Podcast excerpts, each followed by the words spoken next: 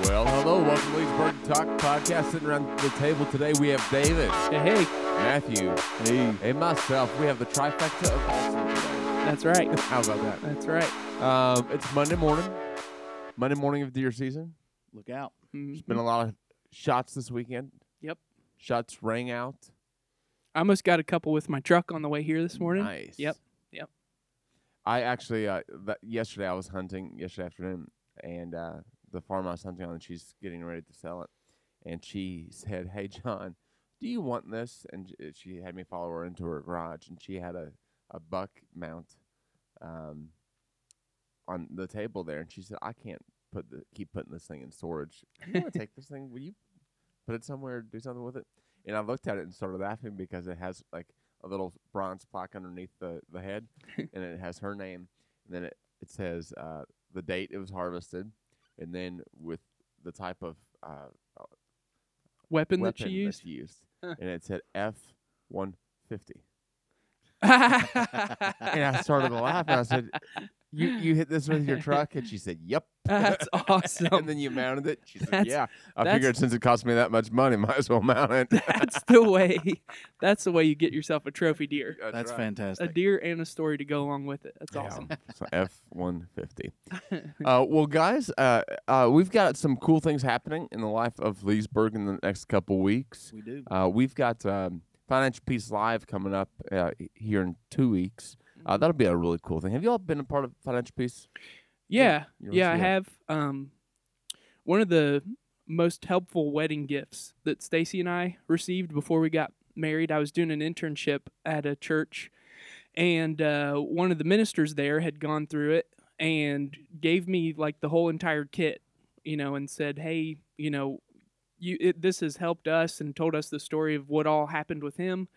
And uh, so it was really helpful for us to start off, even you know, as, mm, six or eight months before we got married. Mm-hmm. And uh, so, yeah, I mean, we started off on the same page and uh, gone a long way in keeping us out of debt and, Yeah. and everything. So, Yeah. yeah. You know, it's it's so funny. You know, the, the, I mean, we're all young guys, and we've Yeah. got you know, we're our spouses are young, and one of the biggest fights that happen in homes is about finances. Mm-hmm. And it's interesting to compare and contrast the homes where people have this Financial Peace Because Matt, you've been through it as well, right? Yeah. And and so the the and uh, Amanda and I have been uh, involved in Financial Peace before. Um, so the three of us, uh, we've all had and been through this process, or at least are Mhm. aware of it. Um, we've read the books. We have we've had those conversations with our with our spouses, and then the fights that we have, I would assume it's the same for you all. The fights that we have about money are much different than the ones that I, with the couples I talk about who who don't have the same philosophy. Oh, absolutely. I Yeah. mean, there's like knockdown dragouts about money, Yeah. and I don't have to fight about money. No, I mean, honestly, um, you know, not to say that we never argue about anything, but uh, but we have never had a money argument in Yeah. our in our marriage, and uh, you know, I I think that speaks volumes to um, the effectiveness of of this program, and Uh, so yeah, I mean, Because it's really, it, it's more than just how you handle money. It's a Mhm. philosophy of life. Yep. And that's you know the kind of the neat thing now. Now Amanda, and I, like I've picked fights about money more than anything. Yep. Because I always want to buy cool stuff. Like, I'm Yeah. like, hey, why can't I buy a eight hundred dollar gun? You know. I'm a musician. Uh, so Yeah, and I- know and I- that You get that one, well, right? and yeah. I love power tools. Yeah. So that's Yeah. yeah. hmm Um, and so, but but when you have that that philosophy, and you're on board with the same philosophy, man, it makes a world di- world difference. Because I've counseled tons of couples who have these constant, uh, reoccurring fights about finances and stress, and you know, statistically speaking, you know, the the number of divorces that happen because of finances and sex hmm is through the roof. And so, Yeah.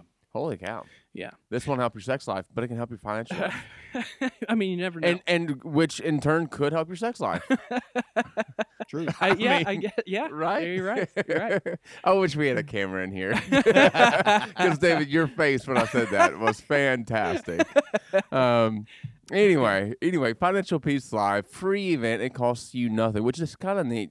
I, I've been to one of these live events before. I think it cost me a hundred bucks just to go. Mm-hmm. To you know, it's about a hundred dollars to go through the course. Yep. Yeah. I think the one night extensive is is a hundred dollars to go. Yeah. I remember uh, uh, college professor David Wheeler made us do it in, in school. Yep. Um, and I think that cost me a hundred bucks there. So I mean, this is free, absolutely free ninety nine. And and childcare. Childcare is provided. Um, and here here's the thing too. What what's cool about this event is you know maybe you're not sure about jumping in with both feet to the full pro. This is just an intro, and even if you know like us like we were talking about, we kind of started early with Yeah. this. But if you have gotten yourself into a bunch of debt, you know sometimes we have that mentality of well I'm this far. There's no Right. there's no but but the program is meant because it is a lifestyle change and a philosophy of life change um it's not you know the guy that gave me the um the the packet the the starter kit um had gotten into over a hundred thousand dollars worth of debt um between house car credit cards that kind of stuff and um and worked out of that within you know several so it's not just for you know those who are starting off green it's it's cool and we've got countless stories at the church, and of course, I can't name names uh, without their permission. But we've got several families who have significant. Uh, I think there's one family who paid off sixty-eight thousand dollars worth of debt in a matter of two years or so. Yeah, yeah. I mean, Yeah. just working these steps, and so this isn't, you know, this financial peace live isn't a big commitment. It is one night. Mhm. All right, if you if you want to walk away after this one, it's, if you want to come to it and then say, you know what, that's not for me. I'd rather stay in misery than do it. You know. I think I think if even if you are one of those people that says this isn't this program, this whole program really isn't for me, you will learn something you can use to better your financial life. Yeah. For sure. That. I For will sure. guarantee it. Yeah. And it's and, and also if nothing else dave ramsey is an entertaining speaker to listen He to is. right He so is. yeah it's not like you're gonna sit there and be bored with right. yeah he's kind of like um he's got that country twang yeah kind of like dr phil only not nearly as annoying yeah he kind of You know what I mean? looks a little similar to Yeah, dr phil just now stick that a you big mention that mustache on him, yeah yeah. yeah This is going to be a defining day in your life. well so so that's happened and then of course we've got the grief share uh, uh event called surviving the holidays if you're a listener and you are dreading the holiday season as it approaches uh, maybe you've lost a loved one family member uh, here recently and this is possibly the first year without them uh, this could be a challenging season for you and so there's an event called surviving the holidays it's going to happen here at the at the hub on the tuesday before thanksgiving at 6.30 come on down. That'll be a lot of fun. A great group of people meeting faithfully there. Uh, but you don't have th- again this isn't a commitment type thing. You can just come for this one night and see if maybe this is something for you Right. and it could absolutely help you as you grieve through the holiday season. So that would be a good thing for you we've got all kinds of ministries happening right now we've got tons of collections going on hmm uh, uh, I was talking this morning with uh, uh, Terry and Joyce Rader with Operation uh, with uh, uh, the lee county Lee County Yeah. Cover the Mountain Outreach. Uh, they're they're already working early this Monday morning, getting toys collected and and stuff settled there. So that's happening. Uh, toys are, can be uh, dropped off at the church. Actually, I had another phone call this morning at the church. Somebody's bringing some bicycles great and uh, stuff like that. So that'll Great. be cool. Uh, so that's happening. Um, uh, for more information about them, stop by the table in the foyer. We've got Operation Christmas, uh, Mhm. child, the shoebox campaign going on next those- weekend. They're is due. it is it next weekend or is it this weekend The The- I'm 17th. sorry. Yeah, this coming weekend. Yeah. This coming weekend, the 17th, they are due, and so get those boxes in. Yep. If you don't, we're coming to your house. Repoed. Repoed. That's not your box. Give me that box. Give me that box. Uh, and then so we've got that going on. We've got a coat drive going on for Parkside and Shady Lawn, specifically uh, uh, 2X and up. hmm Uh, I think are the coats they, they need. Uh, but any coat would be a blessing there. Uh, I'm missing something. What am I missing? Uh, I know one thing that we're just now kind of starting to push in terms of the teens. Uh, 6th through 12th grade, we're going on a trip December 29th through 31st. It is called Extreme Winter Conference. It's in Gatlinburg. Great value for the money. Get to be at four concerts basically within that time. Um, top name bands Skillet uh, for King and Country. We're gonna be, uh, yeah, Kanye we're gonna be. Kanye West is gonna Just make a special appearance. And- no, maybe that's next year. That's next, next year. year. right? Yeah, but uh, but yeah, um, deadline for that is December first, so that's coming up Oh, upon yeah. us quickly. Yeah. So we're getting the word out. How much is that going to be? Uh, it's going to be $150, Okay. which covers the cost of lodging for that time. It covers all of your concert ticket stuff, uh, transportation. It even covers a couple of meals. So really, uh, it's a like I said, a great value for what it is that we're doing. Let's say I'm an inquisitive parent, which I am. Yes, Where would I find that information? you would find that information on leesburg.cc. Mm-hmm. You would also find that on our social media pages. Social media pages. Yeah. What should I look for on the social? In fact, if you were to go to Facebook and search Facebook groups uh, for Leesburg Teens KY or Leesburg Kids KY, depending on you know what age you're uh, looking to keep track of, you can find us there. Uh, on Instagram, it's just the handles. Is it handles? Is that a Twitter thing? Sure. Let's sure. call the, it handles. The Instagram handly thingy things uh, are Leesburg Kids KY and Leesburg Teens KY. We do some fun stuff on there and uh, also kind of On informative stuff on the gram. Right, we're up Uh, with the things. I, I, I'm not really on the gram a lot, hmm but I am on the Facebook, and I see you posting all the time on the, on the Facebook. So that's a great way to stay informed with what's happening in our student and family ministry. Yep. Uh, cool, cool, cool. Yep. Rock and roll. What else is going on? Is that about it? I feel like I'm missing something. Hmm. We'll probably be missing something Well. important. We can. I'll tell you what, though, I hit those missions, didn't I? Yes, you did. We got those going. It's important. Again, this is a big it. time of the year Again, for listen. that. Yeah. If you're listening and you see Joni Holler walking around, say, Joni, I heard all the missions announcements on the podcast. How wonderful! It's great, and uh, and get a big smile out of her that way. There you That'll go. be good. well, let's let's con- let's let's uh, uh let's talk about a few things. We um uh, t- our topic today for the three of us I thought it'd be a, a lot of fun for us to kind of just have kind of like soapbox rant day, right? Like if you had just one topic you just had a good rant about, you know, it really grinds your gears. What burns your buttons?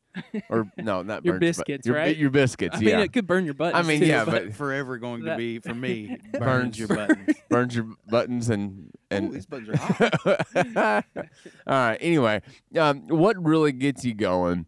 Uh, uh, I thought maybe we could have some of these short little rants and uh, kind of pitch in and fuel the flames, perhaps. yeah. Uh, so, Dave, why don't you start us off today? What really gets your Goose. goose?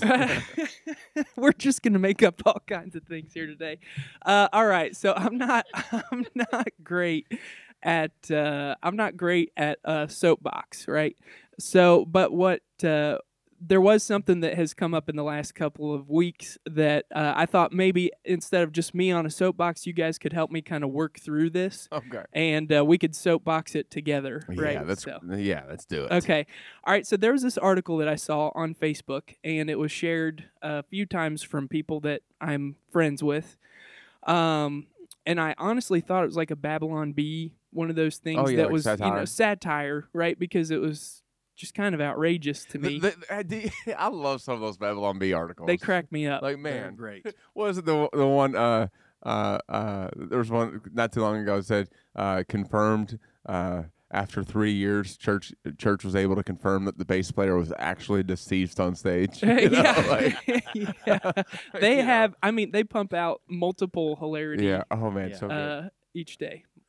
But uh, but yeah, But so this wasn't this one. was not. I I mean, it seemed I, to be one, but it, it's- wasn't. It seemed to be because to me it was so stupid. Just to be Yeah. frank, right? Yeah. Um, but it your it, gears, it yeah. really burned my biscuits. got your buttons hot. Got it. burned my bu- I don't know. Um, but anyway, so it wasn't, and it's been shared 1.4 million times. That's a lot. That's a it? lot of times, right? And uh, and and I think this is a it is symptomatic of a big problem that we have as the church, especially in the Bible Bible Belt part of, uh, of of America. Okay, so the title of this article is "Why Churches Should Ditch the Projector Screens and Bring Back Hymnals." So uh, yeah, right, pretty uh pretty important stuff here. Um, so I'm just the way that I figure you guys could maybe help me out here is I will read the uh, there's like five headings and uh, we'll kind I'll just read the headings and we can kind of have a discussion about it. The the first major point to why basically screens are ruining churches is that informality at church is increasing. All right, so things like um, people don't call their preacher pastor so and so or brother so and so anymore. Um, and then, uh, like the ultimate gasp and clutch your pearls, is that people are doing things like wearing shorts to church Oh yeah. and uh, jorts. jorts. Now I think everyone should be upset with jorts.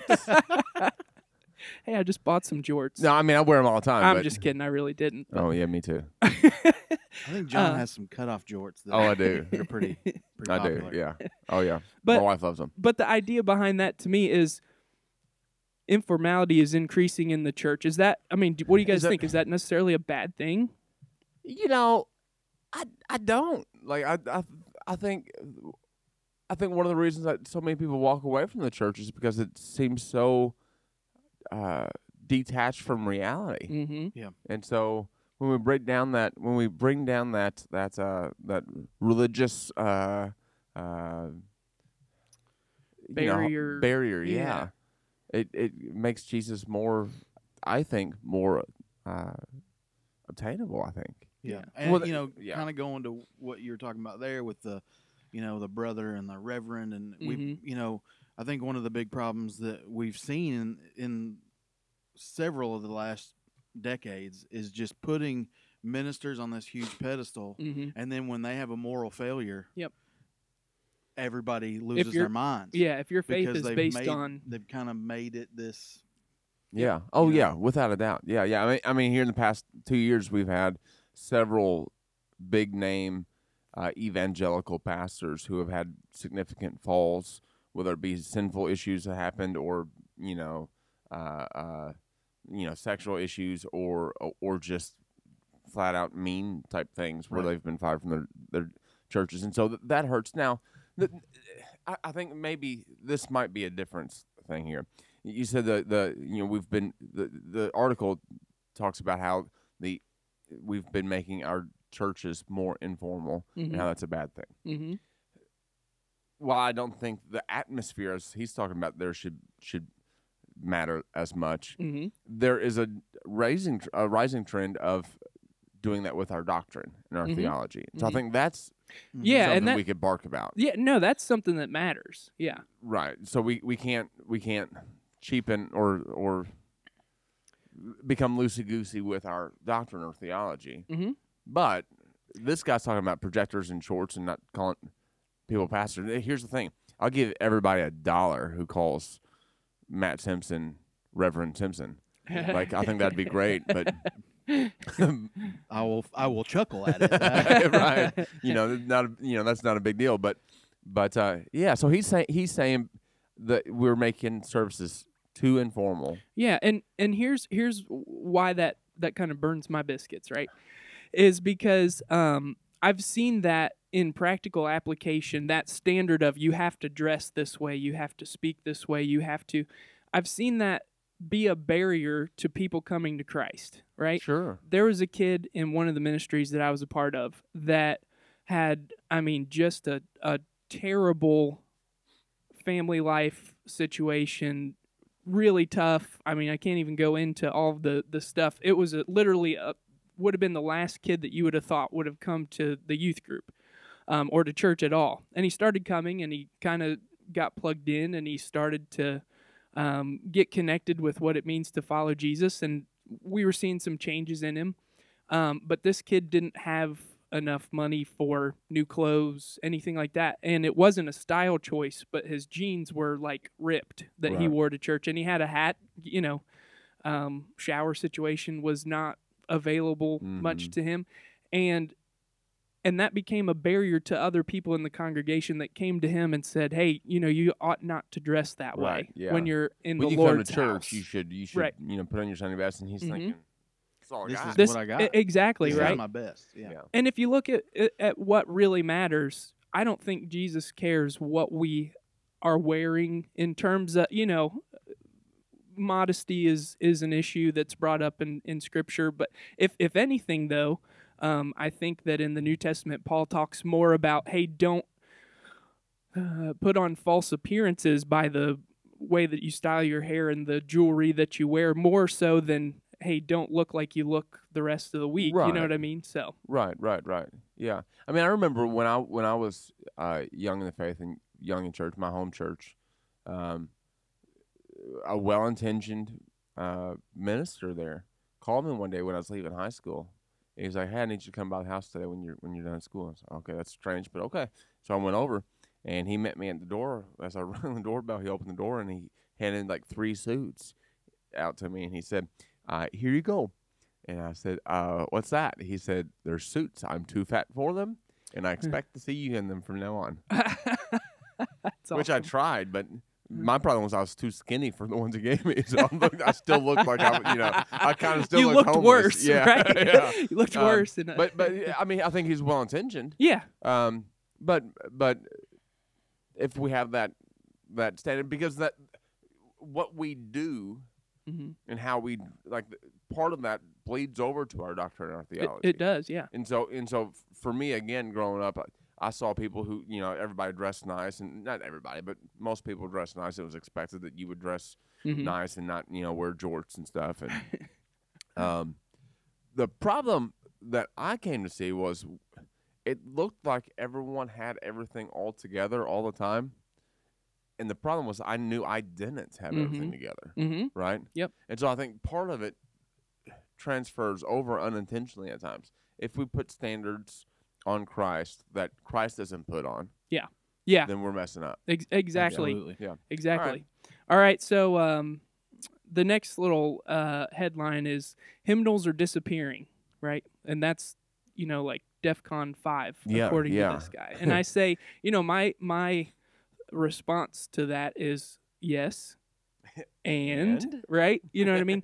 But what he's what he goes on to say is, you know, you can't read the notes and see how to learn new songs, and to which I say, if you're singing songs from the 1800s, are you really interested in teaching people new songs in the first place? You know what and, I mean? And I mean, Yeah. seriously. I mean, of course, you all are both musicians, but oh, I can't even cite. I'm I'm musical, and I could I could can you read music? pluck it out. I can't sight read music like that. Can you know, sight read music? Well, I can, but I also did choir from sixth grade to Right. 12th mm-hmm. grade.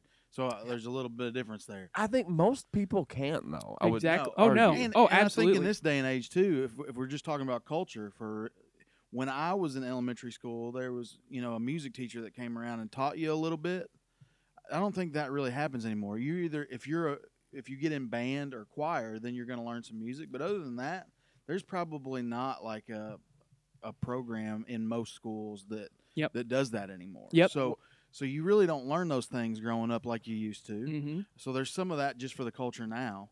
Uh, but even then, like sight reading is not easy, even when you've done it for a long Right. time.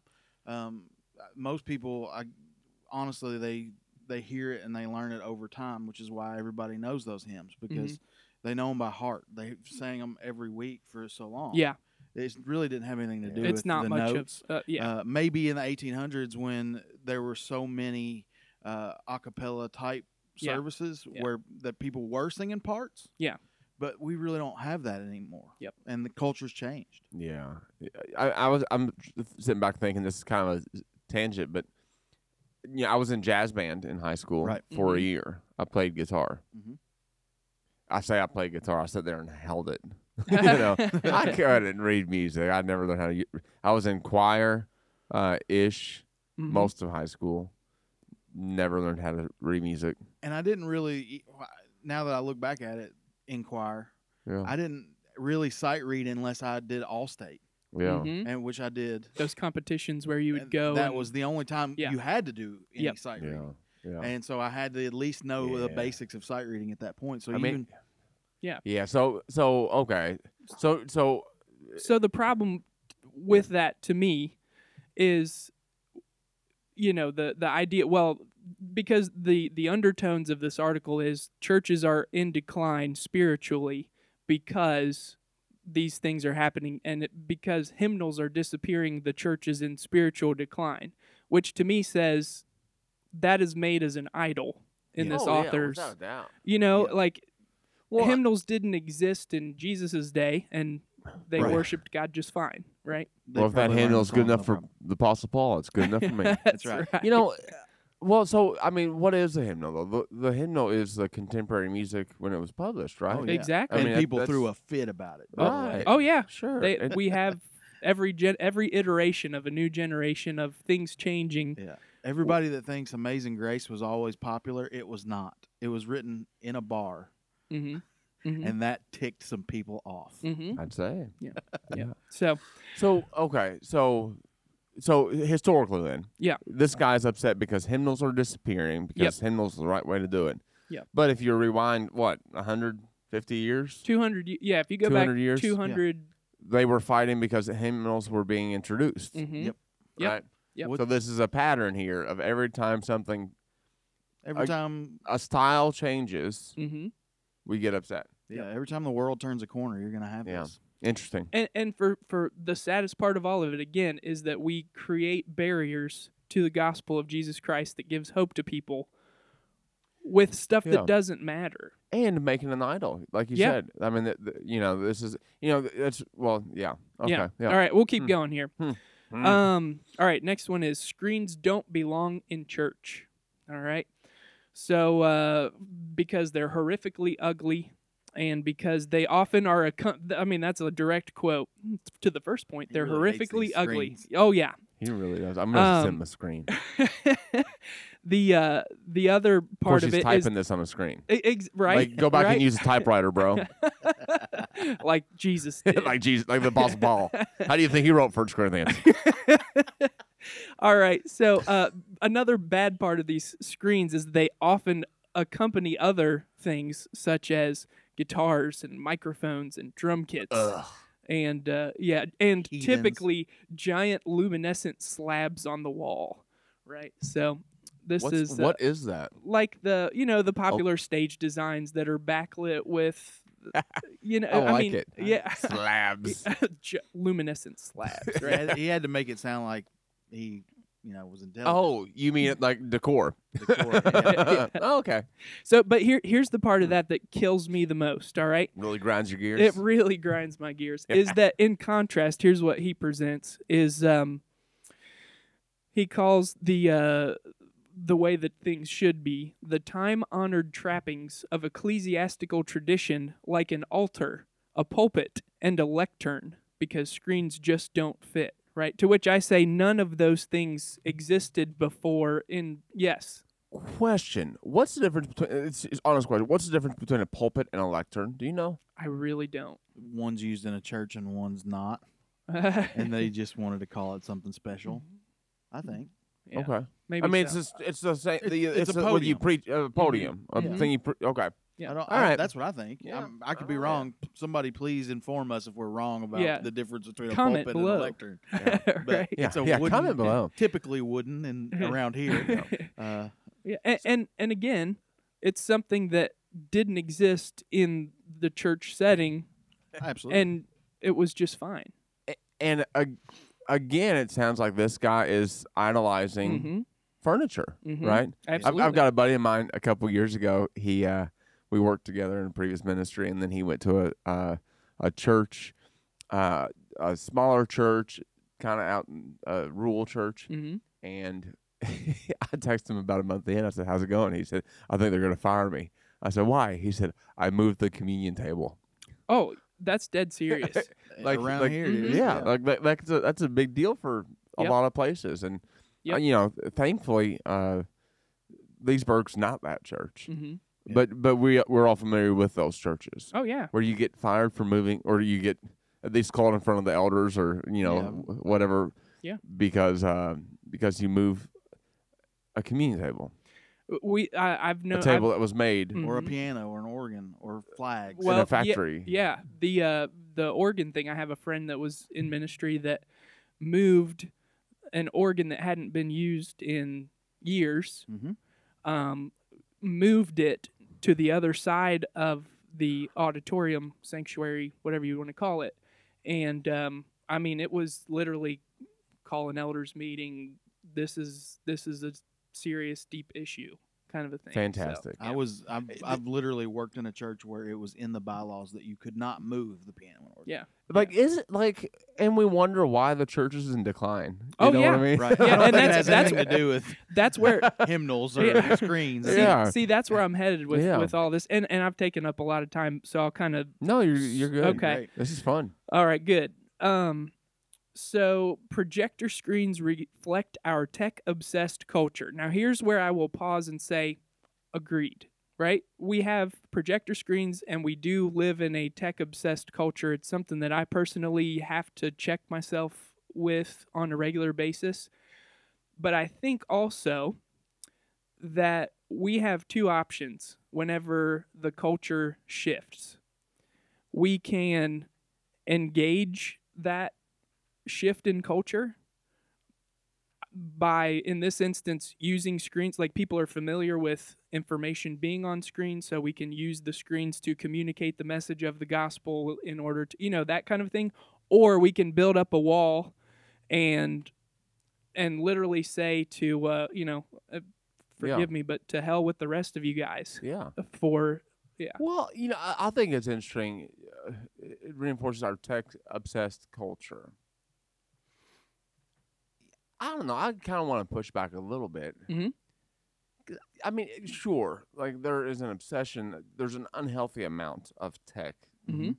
and and that can be in one's life. But that's the same thing with anything. oh yeah So, I mean, the space race back in, you know, I, I was listening to a documentary uh, with uh, JFK, and he was talking about, you know, we're going to land on the moon not because it's the easy thing, but because it's hard and stuff Mhm. like that. And uh, I mean, this culture was obsessed with the going to space and going to the moon. mm-hmm. My point there is that we all like uh, we obsess over the culture that we're in, and so there's an unhealthy portion of it, but we can't reject right progress or pretend it doesn't exist or pretend it doesn't exist. Right. Right. And, I yeah. think too, you know, if you really think about this, okay, we have a screen now. we have three, But four, where did it start? I mean, for forever, Mhm. things have been used to teach, Yep. educate, like educational purposes in the church and outside of the church. Yeah.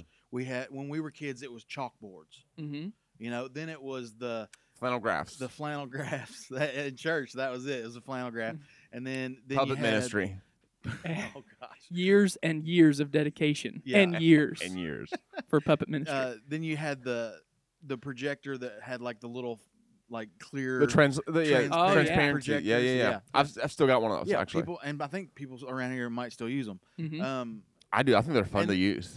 but I do. Make shadow puppets. when I was a Bible teacher uh, at a school in Georgetown a couple years ago in 2016, I used the overhead projector constantly with the little Bible things that.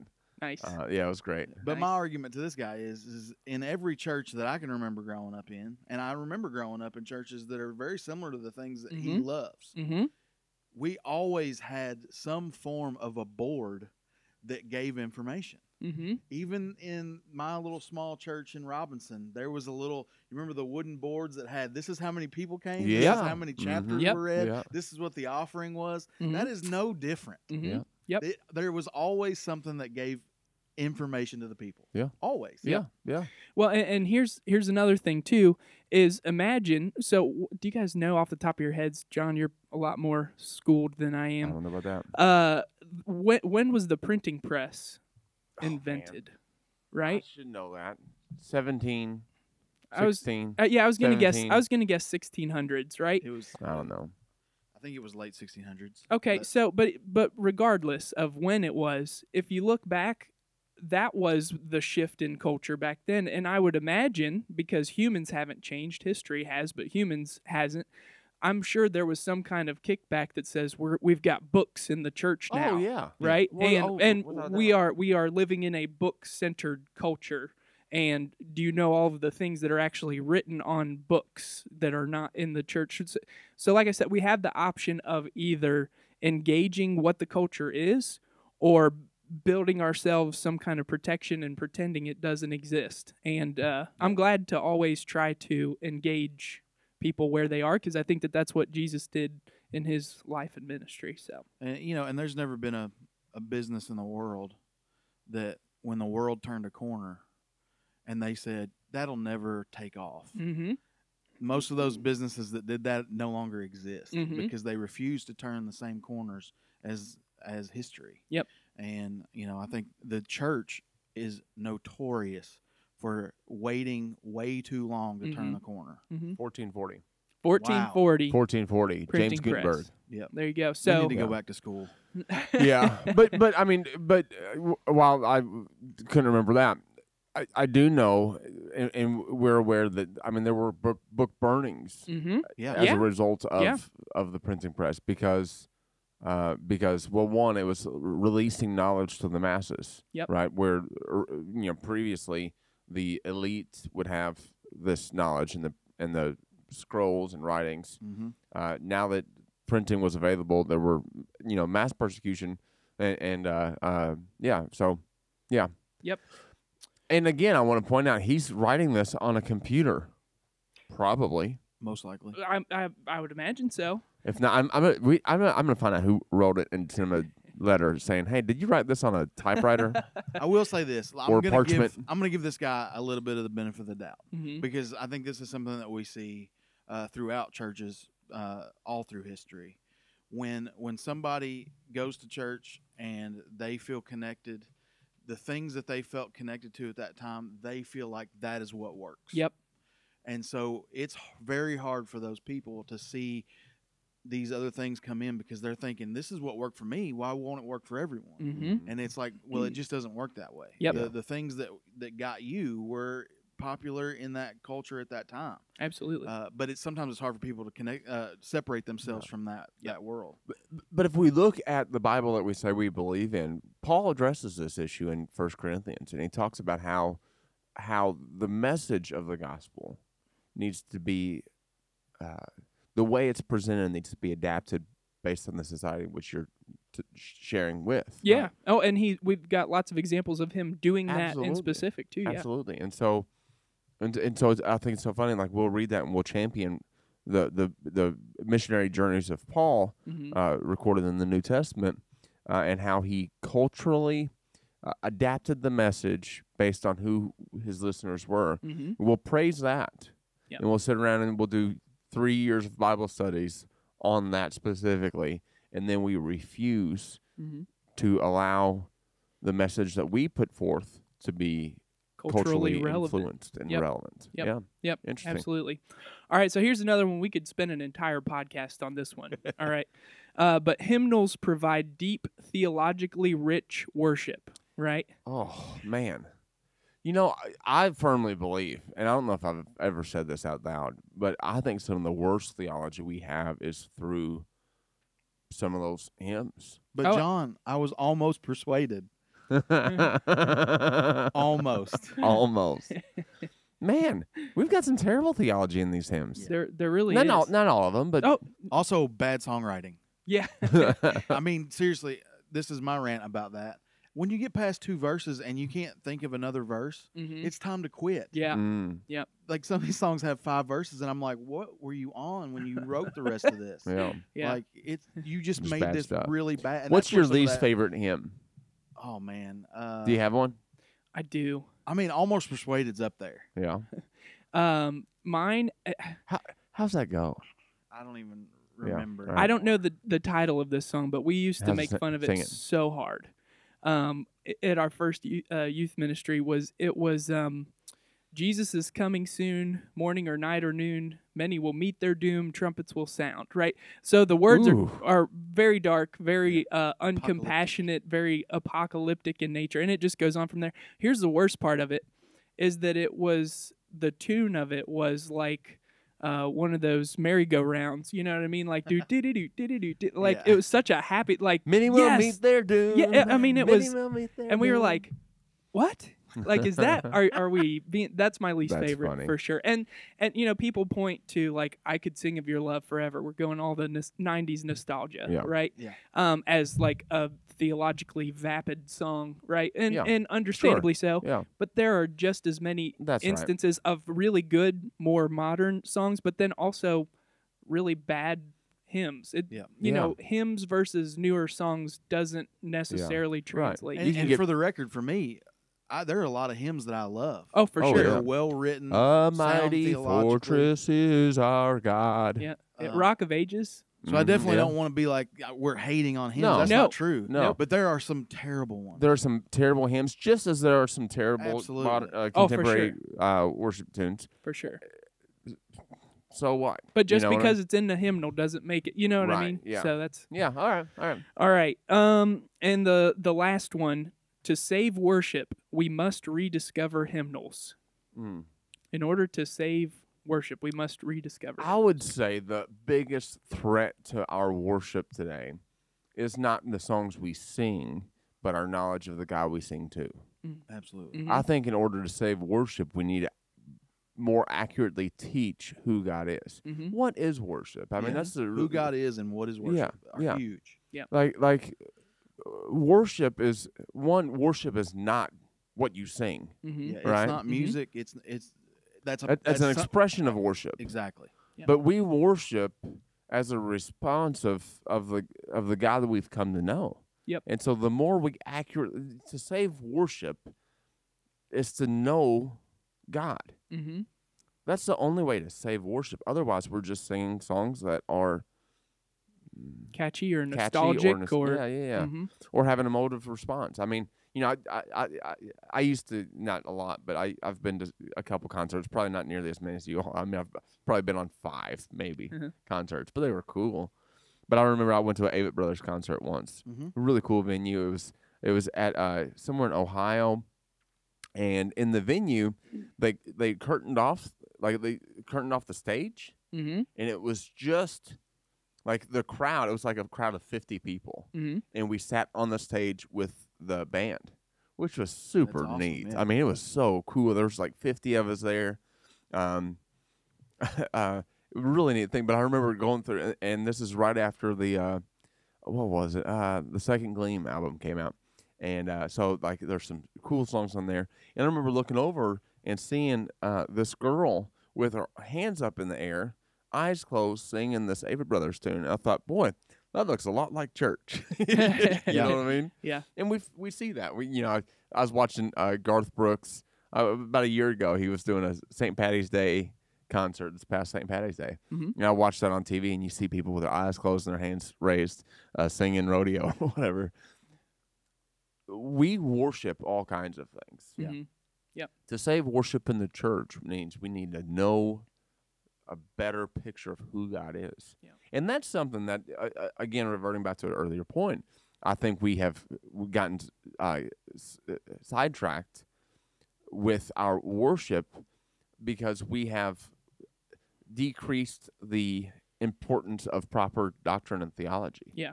We've watered down what we teach and how we teach. Mhm. We've watered the content down in some areas. You know, I think that impacts our worship a lot more than wearing shorts and a Oh gosh, yeah. You know oh what I mean? gosh, yeah. so. Yeah.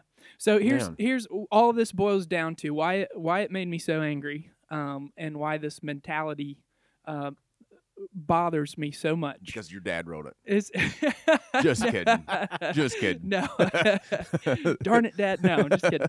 Um, is is because what we're doing is putting up unnecessary barriers Yeah. to people coming to Jesus. Like we have, we have people that are friends, family members, neighbors, coworkers that are struggling with real life stuff like broken relationships, with addictions, with hardships, with you know Yeah. financial loss and and heartache and Divorce, and what we expect from them yeah what we expect from them is okay you need to put on your this is how church looked in the day when it was best for me you need to put that on and come here and look more like this and accept more of this um, and then you will hear and what all that that communicates to people that are actually in the quote unquote real world struggling with this stuff is that oh, so God is the God of 1984, Yeah. right? He he doesn't ha- like it worked back then, but he doesn't have anything to say to me today. In this article, he, he- the guy talks about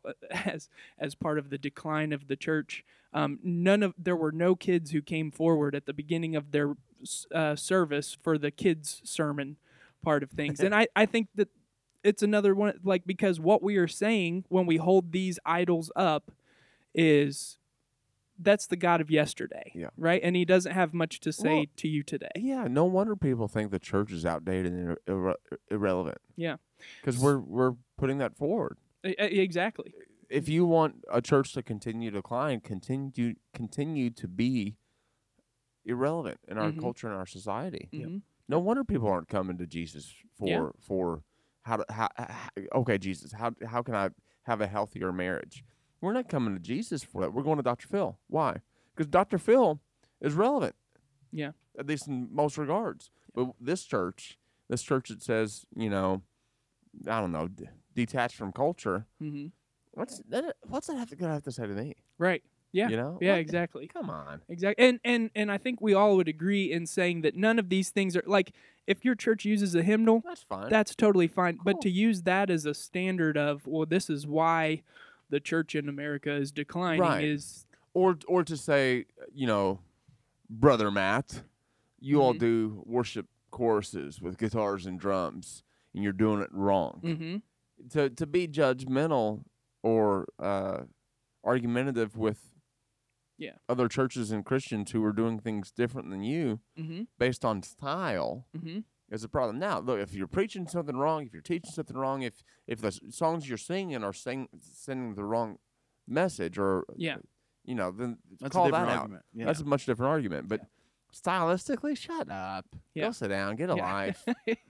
All right, so I'll close. I'll close this little section uh, with with this here.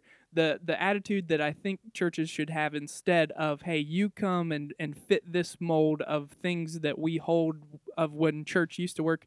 Um, back when there was this conflict in the early church in Acts, when uh, you know there were Gentiles coming in and believing in Jesus, and there were Jews who said, no, you need to practice basically these tenets of Judaism first, do the snip thing um, first, and then you can follow Jesus. Uh, James said, It is my judgment, therefore, that we should not make it difficult for the Gentiles who are turning to God. And I Mm. think that that's why it bothers me, is that we are making it difficult as a church culture for people who are turning to God and want that more than any, and need that yeah. yeah. hope that is there, but Yeah. we we put so much stuff in the way, and it bothers me. Preach. Preach. All right. Well, thanks for sharing what grinds your gears, what burns your buttons and biscuits and buns and whatever else. I probably just took like all the time, and my apologies for that. That's all right. That's if all right. Matt, no, you're good. You're good. Matt, let's hear from your bearded face. What really grinds your gears? You know what burns my buttons? Uh, Over the last couple weeks, we've been hearing about Kanye, Mhm. right? Kanye West put out a a, a Christian album. Um, uh, he calls it a gospel record, uh, and you know, I've over the last couple weeks, I've listened to through it several times, uh, and to me, I feel like the guy is really working on something. Like Mhm. it, when you listen to the lyrics, if you you know really pay attention to the lyrics, it sounds like a guy who has worked through some stuff. He's got some more things to learn. He's got Mhm, some more things sure. to work on, and he's the first one to admit that. Mhm. Uh, but it sounds that you can't you can't say some of those things without having gone through a little bit of conversion. Yeah. I think Oh, yeah.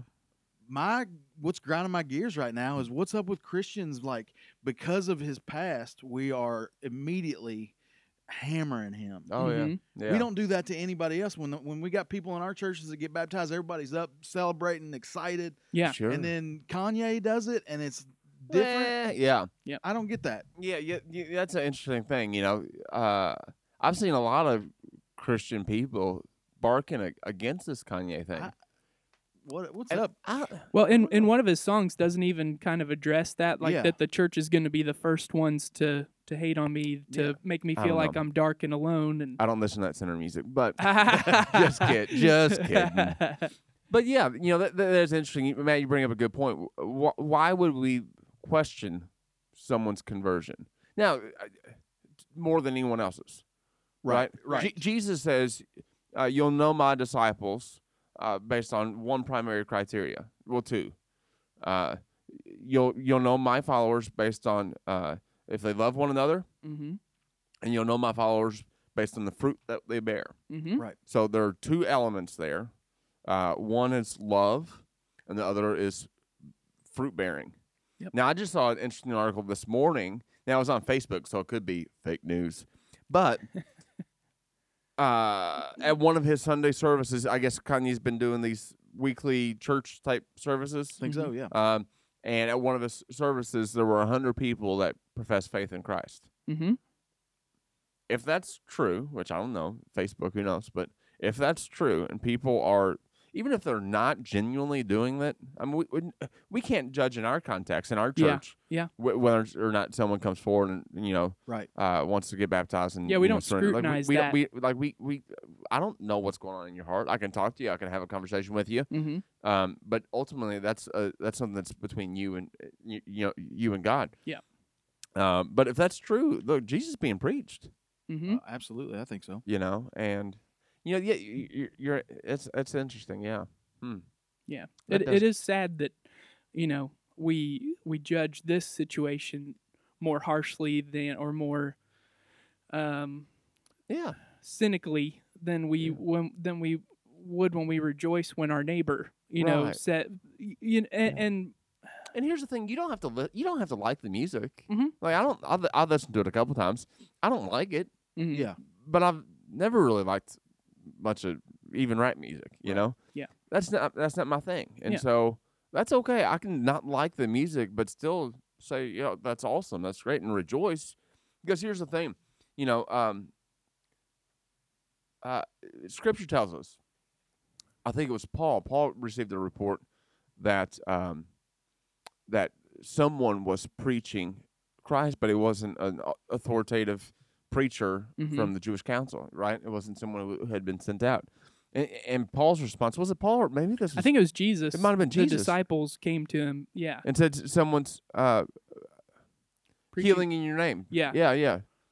Uh, but they're it- not it- part of our club, so to speak. not part of our club. yeah, Yeah. and so Jesus said, "What's that have to do with you?"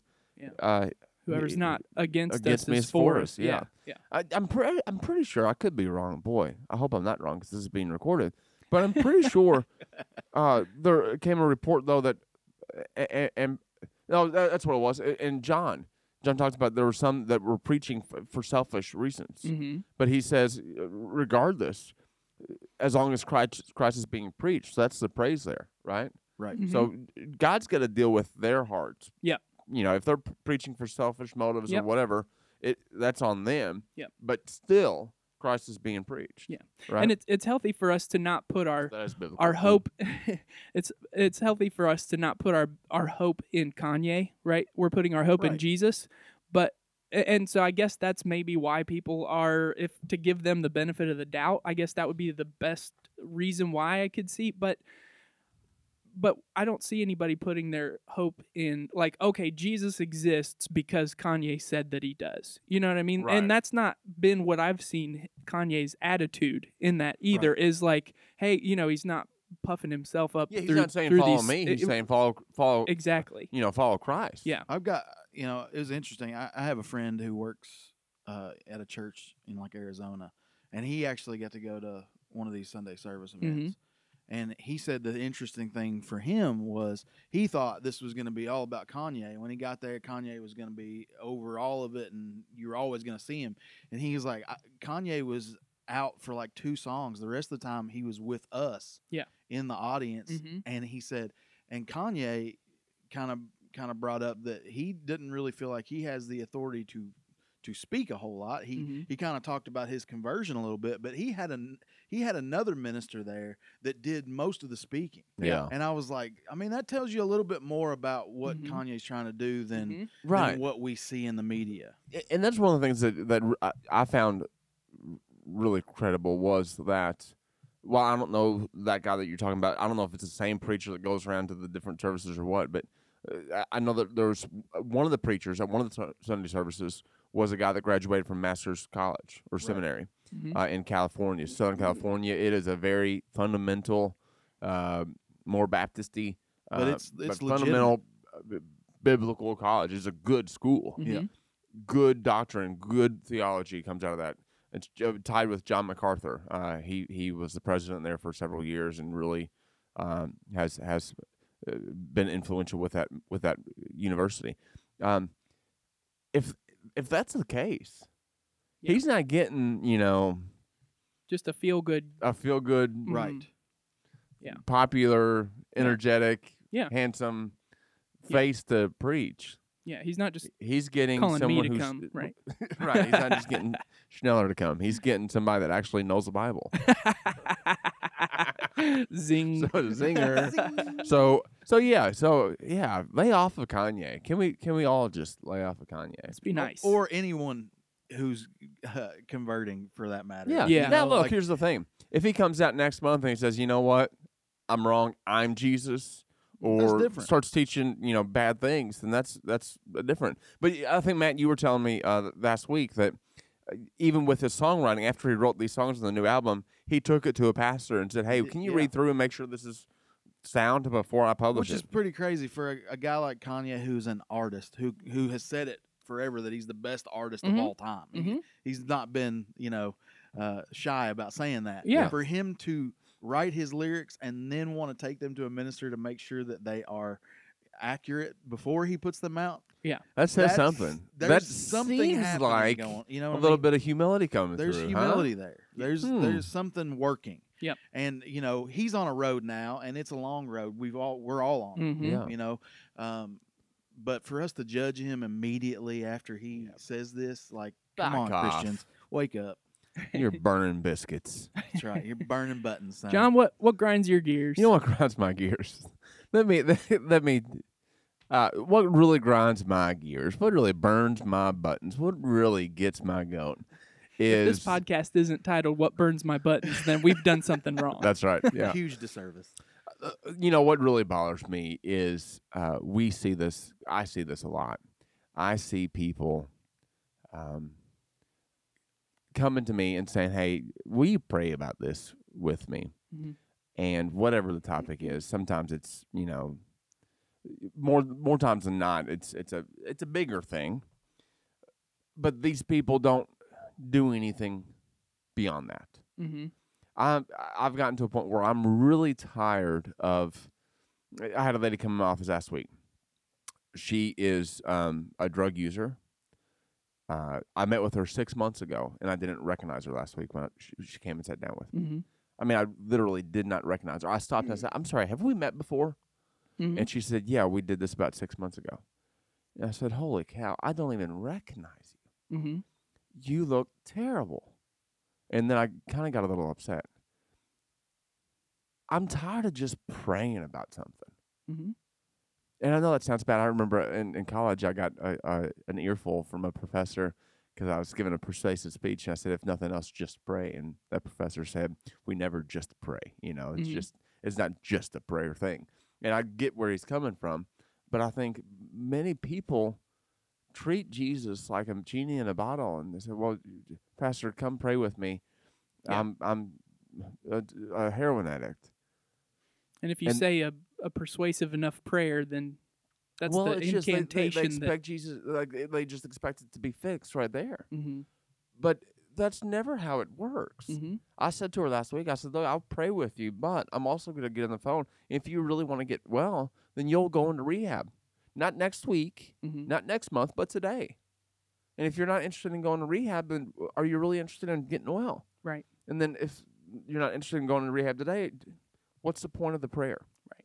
Right. And and I I would you know knowing you I would know that it's not because you don't think that prayer matters or That's prayer right, works, yeah. but prayer divorced from action Right. is Yeah, do something. mhm, right?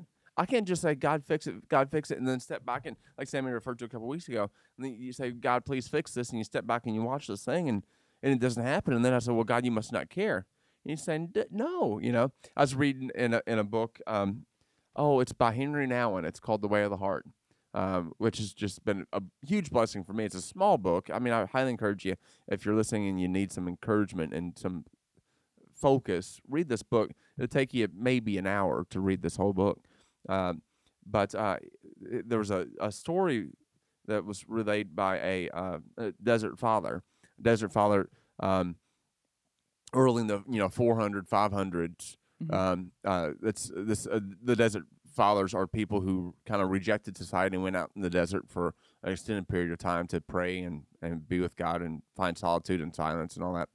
Well, he he told the story and uh, and uh, in the story, this guy is in a house and the demons come to the house. These demons come to the house and they say, "Get out of this house, man."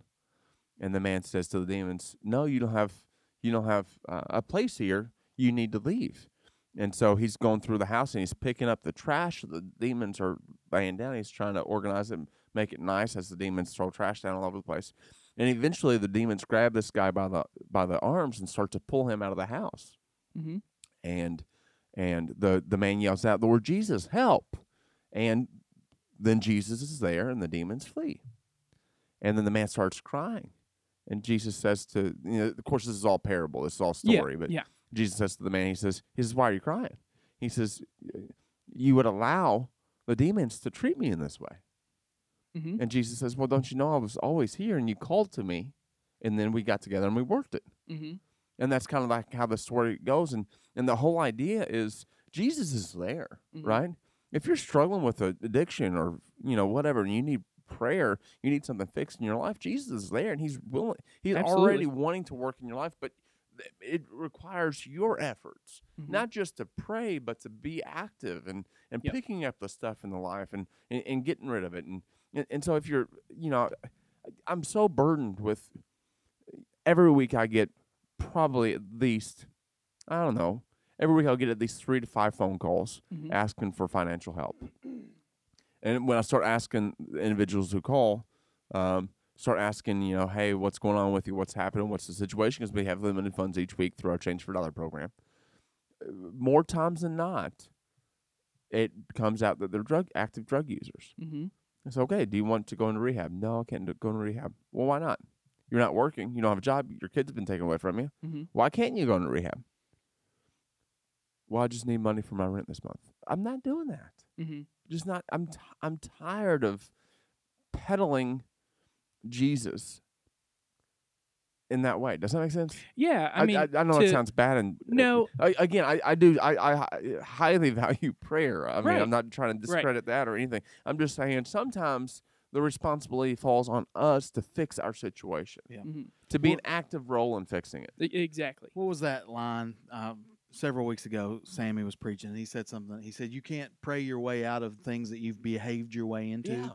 Like you, there has to be work. yeah Mm-hmm. You know." And I, th- and I think back at every time in my life when I've been trying to get through something and I've been relying on God, I did a lot of work Yeah. on during that time Mhm. on myself. You know, or on whatever the situation was. Eh, eh, And he, you know, he provided opportunities, but I had to choose to take those opportunities. yeah. And I had to go down those paths, and those paths were always hard. They always Yeah. were. And- Well- and- go Oh, ahead Sorry, one one of the best analogies I've I've read with the Christian walk and the role of faith and work and how those things work together is like we living the Christian life are like a sailboat, right? We are dependent upon the wind, which is God's work, but we are also in charge of hoisting the sails to catch the Mm. wind. You know, Mhm. there is there is a partnership that God has created with us. Um, to ask for prayer, to seek His. I mean, the only way through any of the stuff that we face in life ultimately comes Yeah. through Jesus, right? And a relationship with Him and fellowship with other people that are following Jesus, right?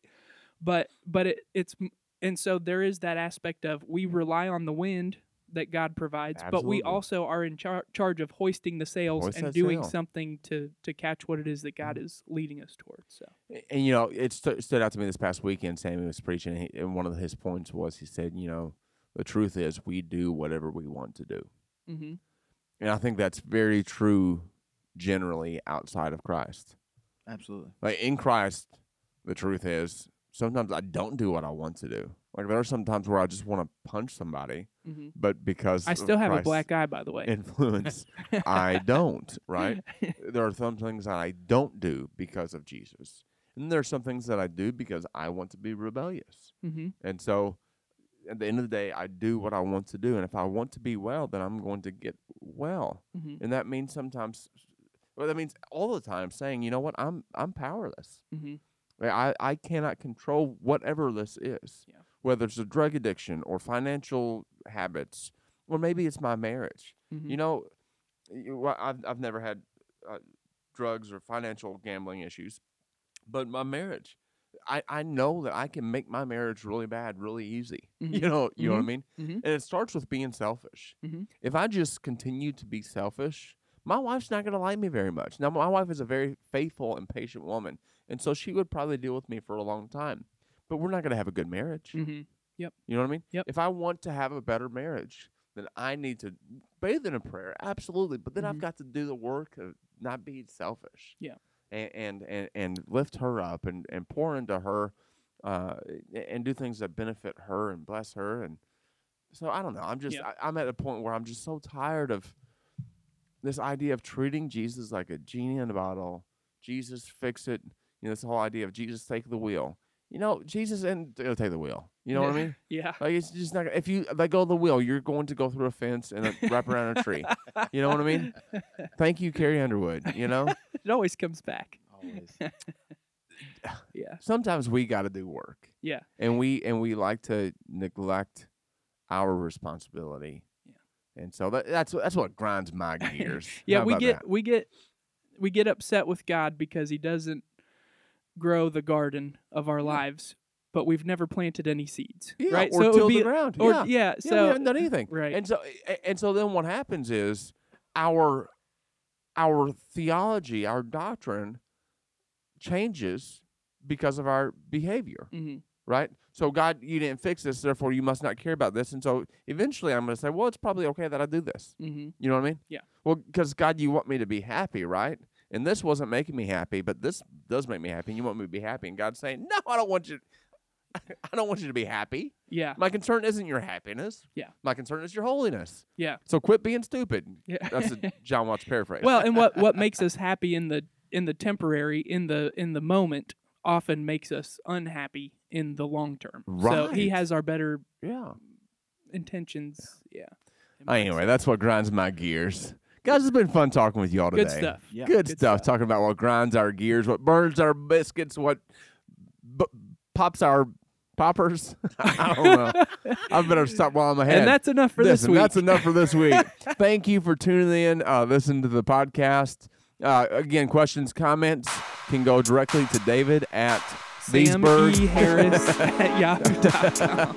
Uh, le- feel free to engage with us by emailing us at leesburgchristianchurch at gmail.com. Like, share, comment on social media. And until next time, see ya. See you later. Peace.